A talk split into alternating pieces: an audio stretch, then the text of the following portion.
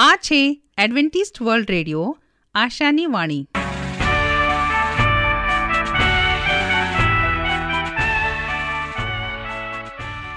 અમારા આજના પ્રસારણમાં તમારું હાર્દિક સ્વાગત છે. આજે તમારા માટે અમે ખૂબ સુંદર સ્વાસ્થિક અને આત્મિક વિચારો લાવ્યા છીએ. પણ તે પહેલાં સાંભળો, દેવની સ્તુતિમાં આ સુંદર ગીત.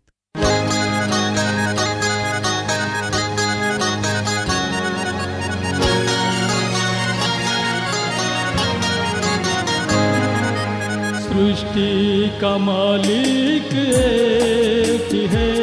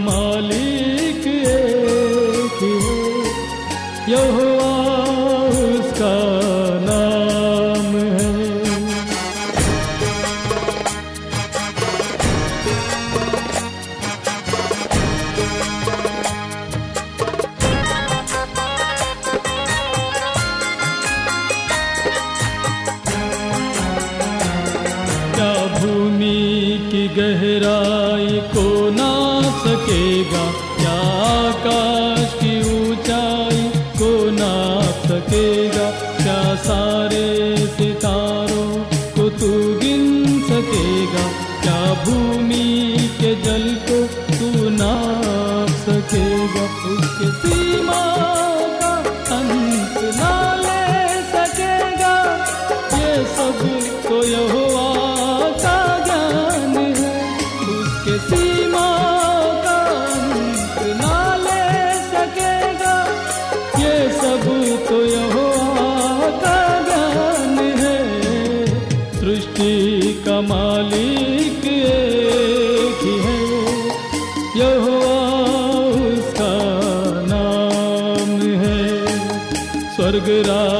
का मार्ग भी एक है यीशु मसीहा वो नाम है।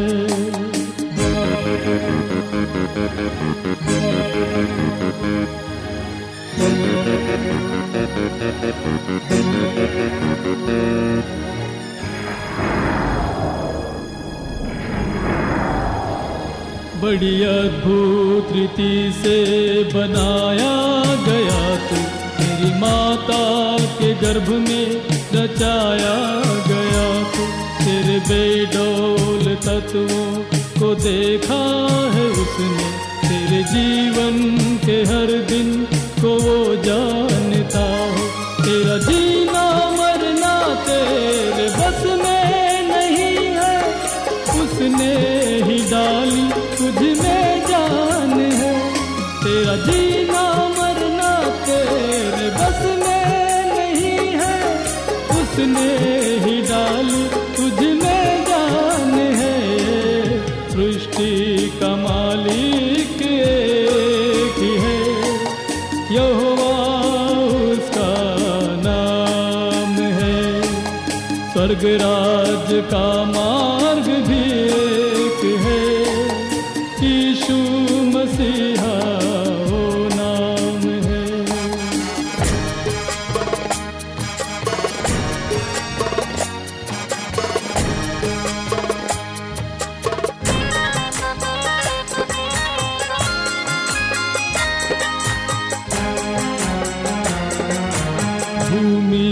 पर जब भी वो देखता है सारे प्राणियों को, वो ताकता है। भूमि भी कांपने लगती है सभी के हृदय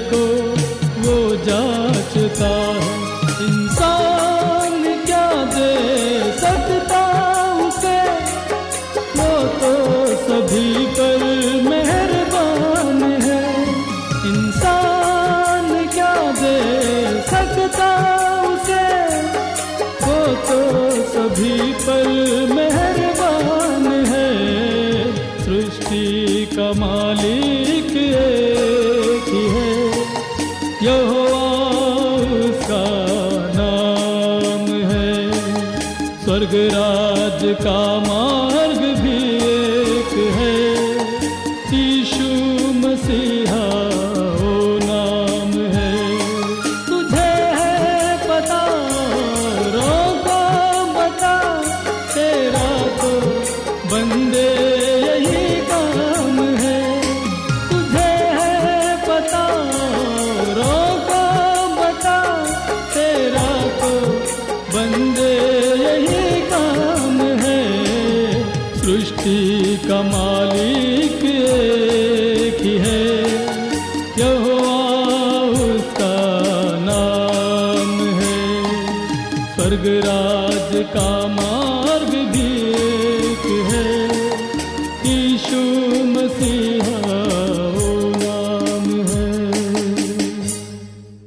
સ્વાસ્થ્ય તે જીવનની અમૂલ્ય ભેટ છે.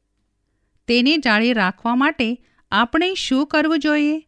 તો કાંધરી સાંભળશો અમારા આ અંક, જેનું નામ છે સ્વાસ્થ્ય અને જીવન, અને આજનો વિષય છે તમારા શરીરની છુપી વાતો, જે તમે જાણતા નથી. તમારે આજીવન તંદુરસ્ત રહેવું છે, એ તમારી જરૂરત છે. ઈચ્છા છે અને અપેક્ષા છે. પણ જ્યાં સુધી તમે તમારા શરીરની છુપી વાતો નહીં જાણો, ત્યાં સુધી આ શક્ય નથી. તમારા ઈષ્ટદેવે જ્યારે તમારું શરીર બનાવ્યું, ત્યારે એક સેલ્ફ કન્ટેન્ટ ફ્લેટ જેવું બનાવ્યું છે. પણ તમે તમારી ગેરસમજ કહો કે શરીર વિશેનું ઘોર અજ્ઞાન કહો, તમે તમારા શરીરને સાચવ્યું જ નથી. પેલી દત્તકથાના કાળિદાસ જેવું જે ડાળ પર બેઠો હતો, તે જ કાપવા માંડી હતી. તેમ વહેલા મરી જવા માટે તો નહીં, પણ મરવાને વાંકે જીવતા હો તેવી દશા તમારા શરીરને સતત પરેશાન કરીને જાણે તમારું શરીર તમારું દુશ્મન હોય તેમ નાશ કરવા મંડી પડ્યા છો. આજે તમારે તમારા શરીરને આજીવન સ્વસ્થ, રોગરહિત અને હસતું રમતું રાખવા શું ઉપાય કરવા એની વાત કરવાનો છું. તમારા શરીરની છુપી વાતો કઈ છે? તમારા ડીએનએ એટલે કે ડાયબોન્યુક્લિક એસિડ જેની પર શરીરના દરેક અંગના કોષોનું સંચાલન કરવાનો ભાર છે, તે દર બે મહિને નવા બને છે. દર ત્રીસ દિવસે તમારી ચામડી નવી બને છે. તમારું લીવર શરીરની ખૂબ અગત્યની ફેક્ટરી દર છ અઠવાડિયે નવું બને છે. દર પાંચ દિવસે તમારી હોજરીની અંતરત્વચા મ્યુક્સ મેમ્બ્રેન નવી બને છે. આખા શરીરનું સંચાલન જેને શીરે છે, તે તમારું મગજ દર વર્ષે નવું ચેતનમય બને છે. તમારું લોહી દર ચાર મહિને નવું બનાય છે. દર ત્રણ મહિને તમારા શરીરના હાડકાં પુનર્જીવિત બને છે. હવે તમારા શરીરના એક એક અંગેનું શું જોઈએ તે જાણો. પરમેશ્વરે તમારા શરીરને બનાવ્યું ત્યારે કેટલી બધી વસ્તુનું ધ્યાન રાખ્યું છે તે પણ જાણવા જેવું છે. હવા એટલે કે ઓક્સિજન. ચોખ્ખી હવામાં એકવીસ ટકા ઓક્સિજન પ્રાણવાયુ છે, જેને જન્મથી મૃત્યુ સુધી શરીરને સતત મળે માટે ફેફસા આપ્યા છે.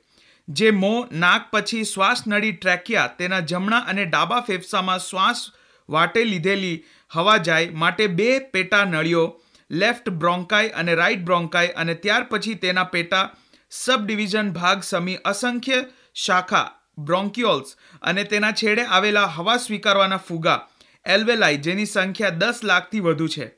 ચોખ્ખું ઓક્સિજનવાળું લોહી લઈ જનારી નળીઓ, એટલે કે આર્ટરી. શરીરના દરેક અંગના કોષને લોહીના કણ એટલે કે રક્ત કણ મારફતે ઓક્સિજન પહોંચાડવાનું કામ આર્ટરી કરે છે.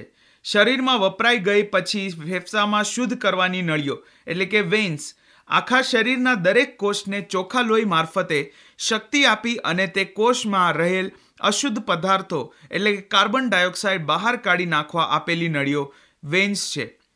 મોં વાટે લીધેલા ખોરાક અને પાણીને યોગ્ય પાચન માટે હોજરી અને આંતરડા તમે ખોરાક લીધો જેમાં પ્રોટીન કાર્બોહાઈડ્રેટ ચરબી, વિટામિન, મિનરલ્સ અને પાણી હોજરીમાં તેને પ્રવાહી બનાવી આંતરડાને સોંપી તેમાંના શરીરને જરૂરી પદાર્થોનું પાચન કરી લીવરમાં મોકલવાનું કામ આંતરડા કરે છે. લીવર, મોટી ફેક્ટરી, સારા નરસાનું ધ્યાન રાખનાર. પાચન થયેલા ખોરાકને લોહી મારફતે નાના આંતરડામાંથી લીવરમાં જાય. લીવરમાં શરીરને જોઈતા પદાર્થનો સંગ્રહ થાય. અને જુદા જુદા અંગના કોષોને જરૂરી શક્તિ મોકલવાનું કામ લીવર કરે છે. અને અશુદ્ધ પદાર્થોને શરીરની બહાર કાઢવાનું કામ પ્રવાહી રૂપે કિડની ધન રૂપે તમારા મોટા આંતરડા કરે છે. કિડની તમારા શરીરમાં અશુદ્ધ પદાર્થો જે પાણીમાં ઓગળી શકે તેને શરીરની બહાર પેશાબ વાટે ફેંકી દેવાનું કામ તમારી કિડની કરે. મોટા આંતરડા ધન સ્વરૂપે જે કચરો શરીરમાં લીધેલા ખોરાકમાંથી વધે તેને નિયમિત બહાર કાઢવાનું કામ તમારા મોટા આંતરડા કરે છે. તમારું મગજ અને હોર્મોન ગ્રંથિઓ. શરીરનું જ્ઞાન તંતુ મારફતે મગજ અને હોર્મોન ગ્રંથિઓમાંથી નીકળતા હોર્મોનથી શરીરના દરેક અંગનું ધ્યાન રાખે. અને છેલ્લે તમારું હૃદય અને ફેફસા. શરીરના એકે એક અંગોના કોષોને ચોખ્ખું લોહી પહોંચાડવાની જવાબદારી તમારા હૃદય અને ફેફસાની છે. ઉપર જણાવેલા બધા અંકો ઇન્ટરડિપેન્ડર પોતાના કામ માટે એકબીજા પર આધાર રાખનારા છે. નમસ્કાર. તમારો મનમાં પ્રભુ માટે પ્રેમ જાગે તે આશા સાથે પ્રસ્તુત કરીએ છીએ. દેવની સ્તુતિમાં આ છેલ્લું ગીત. સાંભળતા રહો એડવેન્ટિસ્ટ વર્લ્ડ રેડિયો.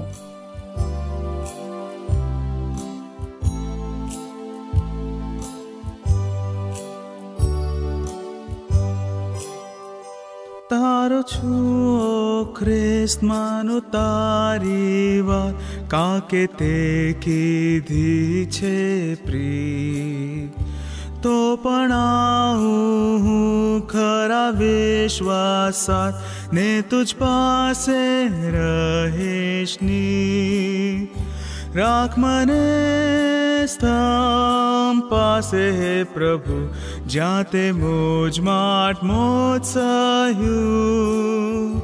રાખ મને તુજ કોખની પાસે હે પ્રભુ, જ્યાંથી મૂળવાન રક્તવાયું મુજને અર્પિત કર તારી સેવા કાજ તારી મહાકૃપાએ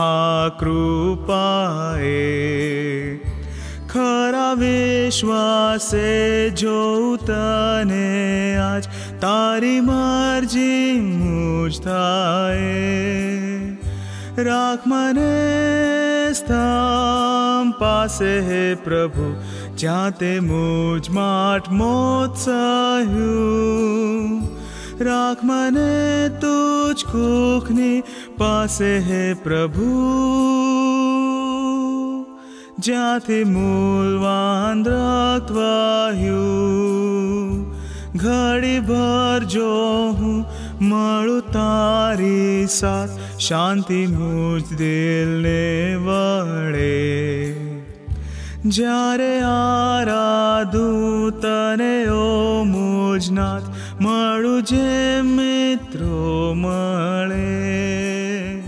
રાખ મને સ્થામ પાસે હે પ્રભુ, જ્યાં તે મુજ માત મોત સહ્યું.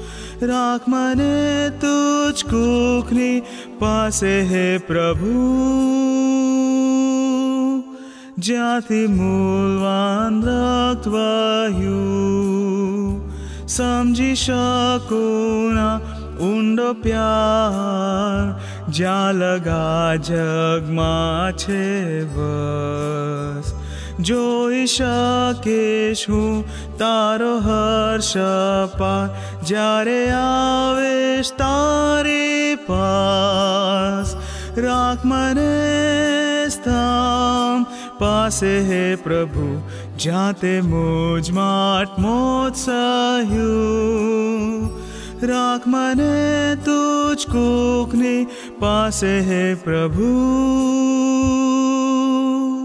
જ્યાંથી મૂલવાન રક્તવાયું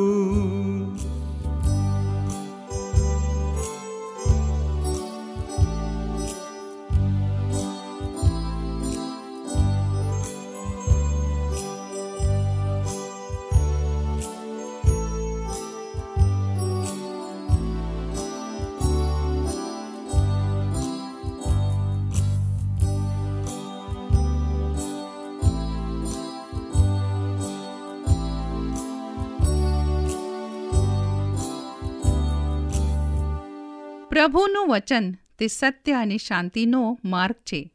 આવો, હવે આપણે પ્રભુના વચન ઉપર મનન કરીએ. ઈસુ પાસેથી શીખો. હું રાજુ ગાવિત આજનો ગુજરાતી ભાષામાં દેવનું પવિત્ર વચન તમારા સુધી પહોંચાડનાર અને આજનું વચન શીખનાર, સાંભળનાર નાના મોટા બાળકો, વડીલો, હું સર્વનો ઈસુ ખ્રિસ્તના નામમાં આવકાર કરું છું. હવે આપણે દેવના વચનમાંથી શીખીએ કે ઘણા સમયે મનુષ્ય તરીકે આપણા જીવનમાં આપણે ઘણી બધી બાબતોને અનુસરીએ છીએ અને ઘણી બધી બાબતો આપણા જીવનમાં અનુભવ તરીકે આવે છે અને પસાર થઈ જાય છે. હવે આપણે આપણા જીવનમાં આપણે આગળ વધવા માટે ઘણા સમયે પ્રયત્ન કરીએ છીએ અને આપણું મન એક આધ્યાત્મિક બાબત માટે લડત લડી રહ્યો છે. અને એ આધ્યાત્મિક બાબત કઈ છે? જે આપણા જીવનમાં સારા વિચારો છે, આ સારા વિચારો જોડે અંધકારના શક્તિના જે વિચારો છે, તે આપણી જોડે લડત લડે છે અને આ લડત આપણે આપણા મનથી લડી શકતા નથી. પરંતુ એ લડાઈ જીતવા માટે આપણે ઈસુ પાસે સહાય માગીએ છીએ અને જો આપણે ઈશ્વરની સાથે રહીને લડાઈ લડી તો આપણે જીત મેળવી શકીએ છીએ. હવે જૂના કરારમાં દાઉદ રાજા હતો અને તે રાજા થયા અગાઉ ઘેટાનો પાળક હતો.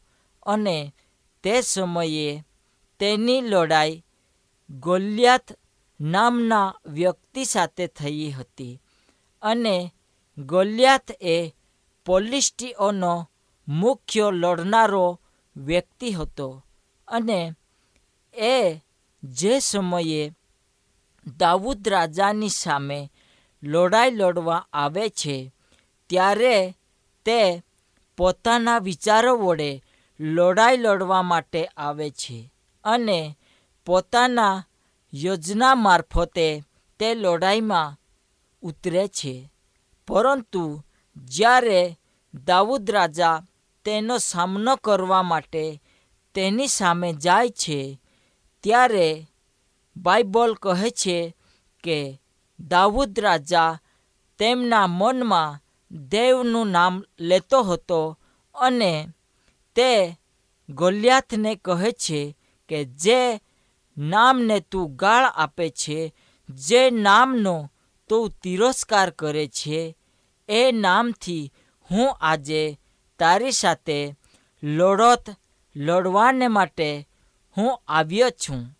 હવે આજે આ જગતમાં જે લડાઈ ચાલુ છે, તે શૈતાન અને મનુષ્યની લડાઈ છે. પરંતુ મનુષ્ય હંમેશા માટે નાશમાં જાય, પરંતુ તે કદી પણ તારણ નહીં પામે એ શૈતાનની ઈચ્છા છે.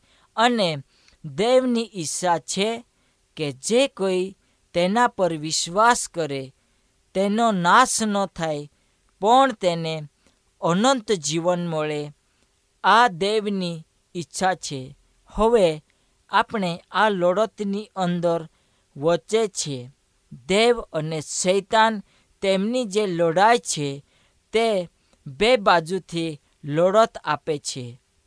હવે આપણે બાઇબલમાં જઈએ છીએ, ત્યાં ઈસુ પણ શૈતાનની સામે પરીક્ષણોનો સામનો કરવા માટે પવિત્ર શાસ્ત્રનો તે ઉપયોગ કરે છે અને ખાસ કરીને પરીક્ષણોના સમયમાં આપણા વિશ્વાસ માટે પવિત્ર શાસ્ત્રો મુખ્ય હોવું જોઈએ તે વિશે અહીંયા કહેવામાં આવ્યો છે.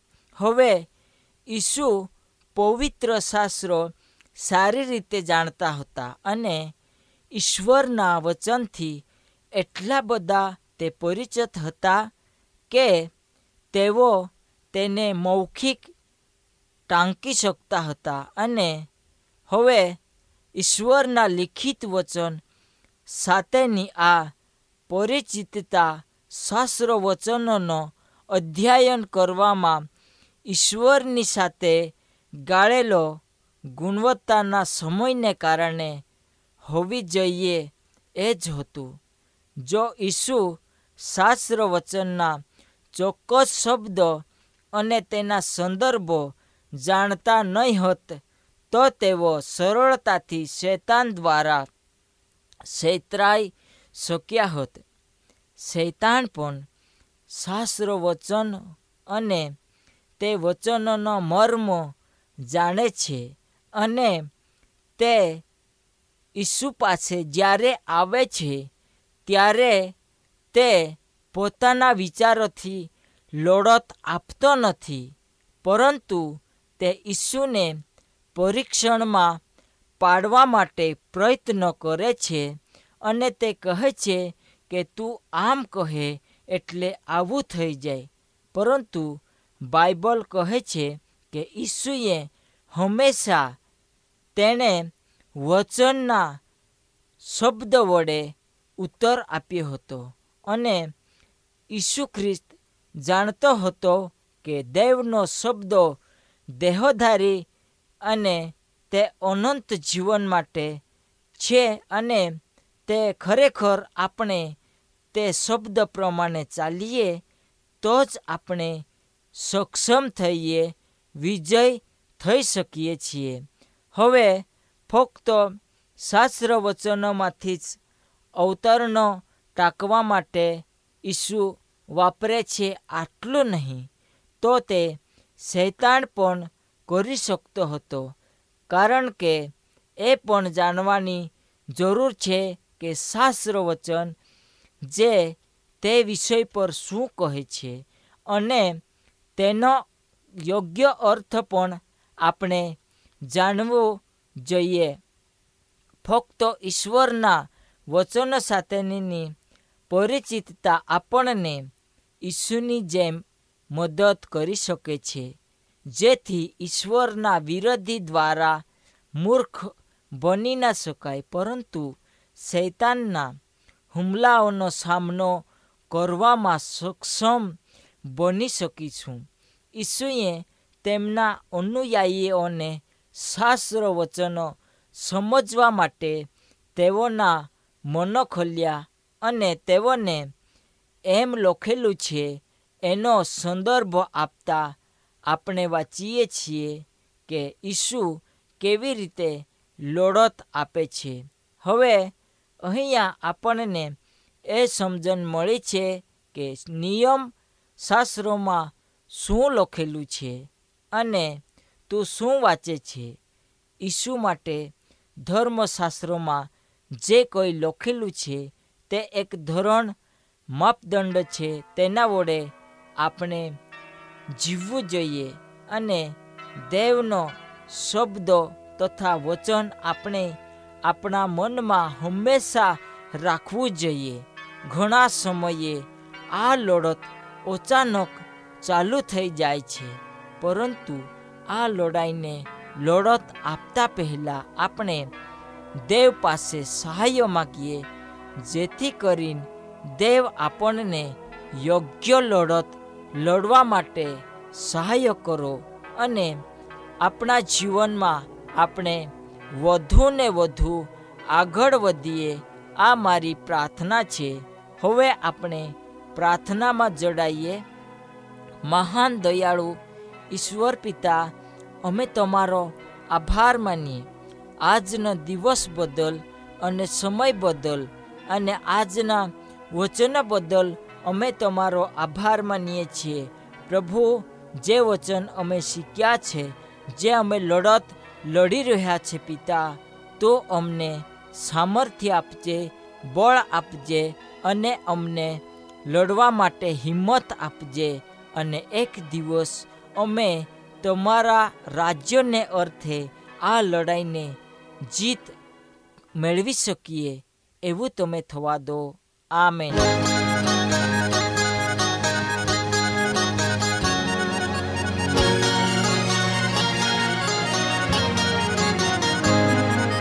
सृष्टि कमल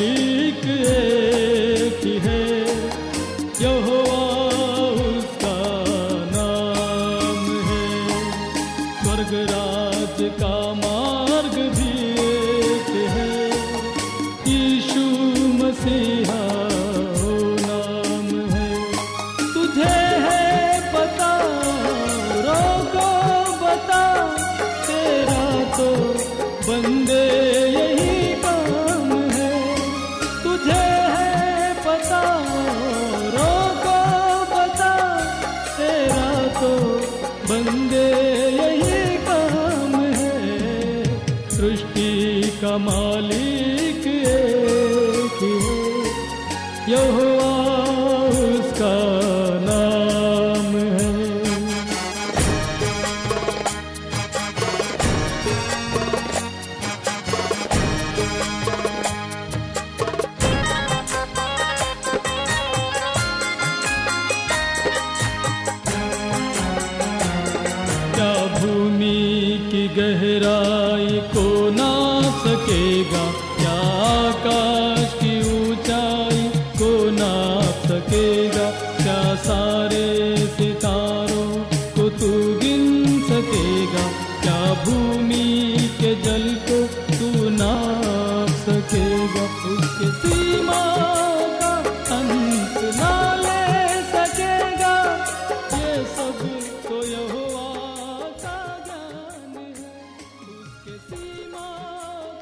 અમારી સાથી આ પ્રસારણમાં રહેવા બદલ તમારો ખૂબ ખૂબ આભાર.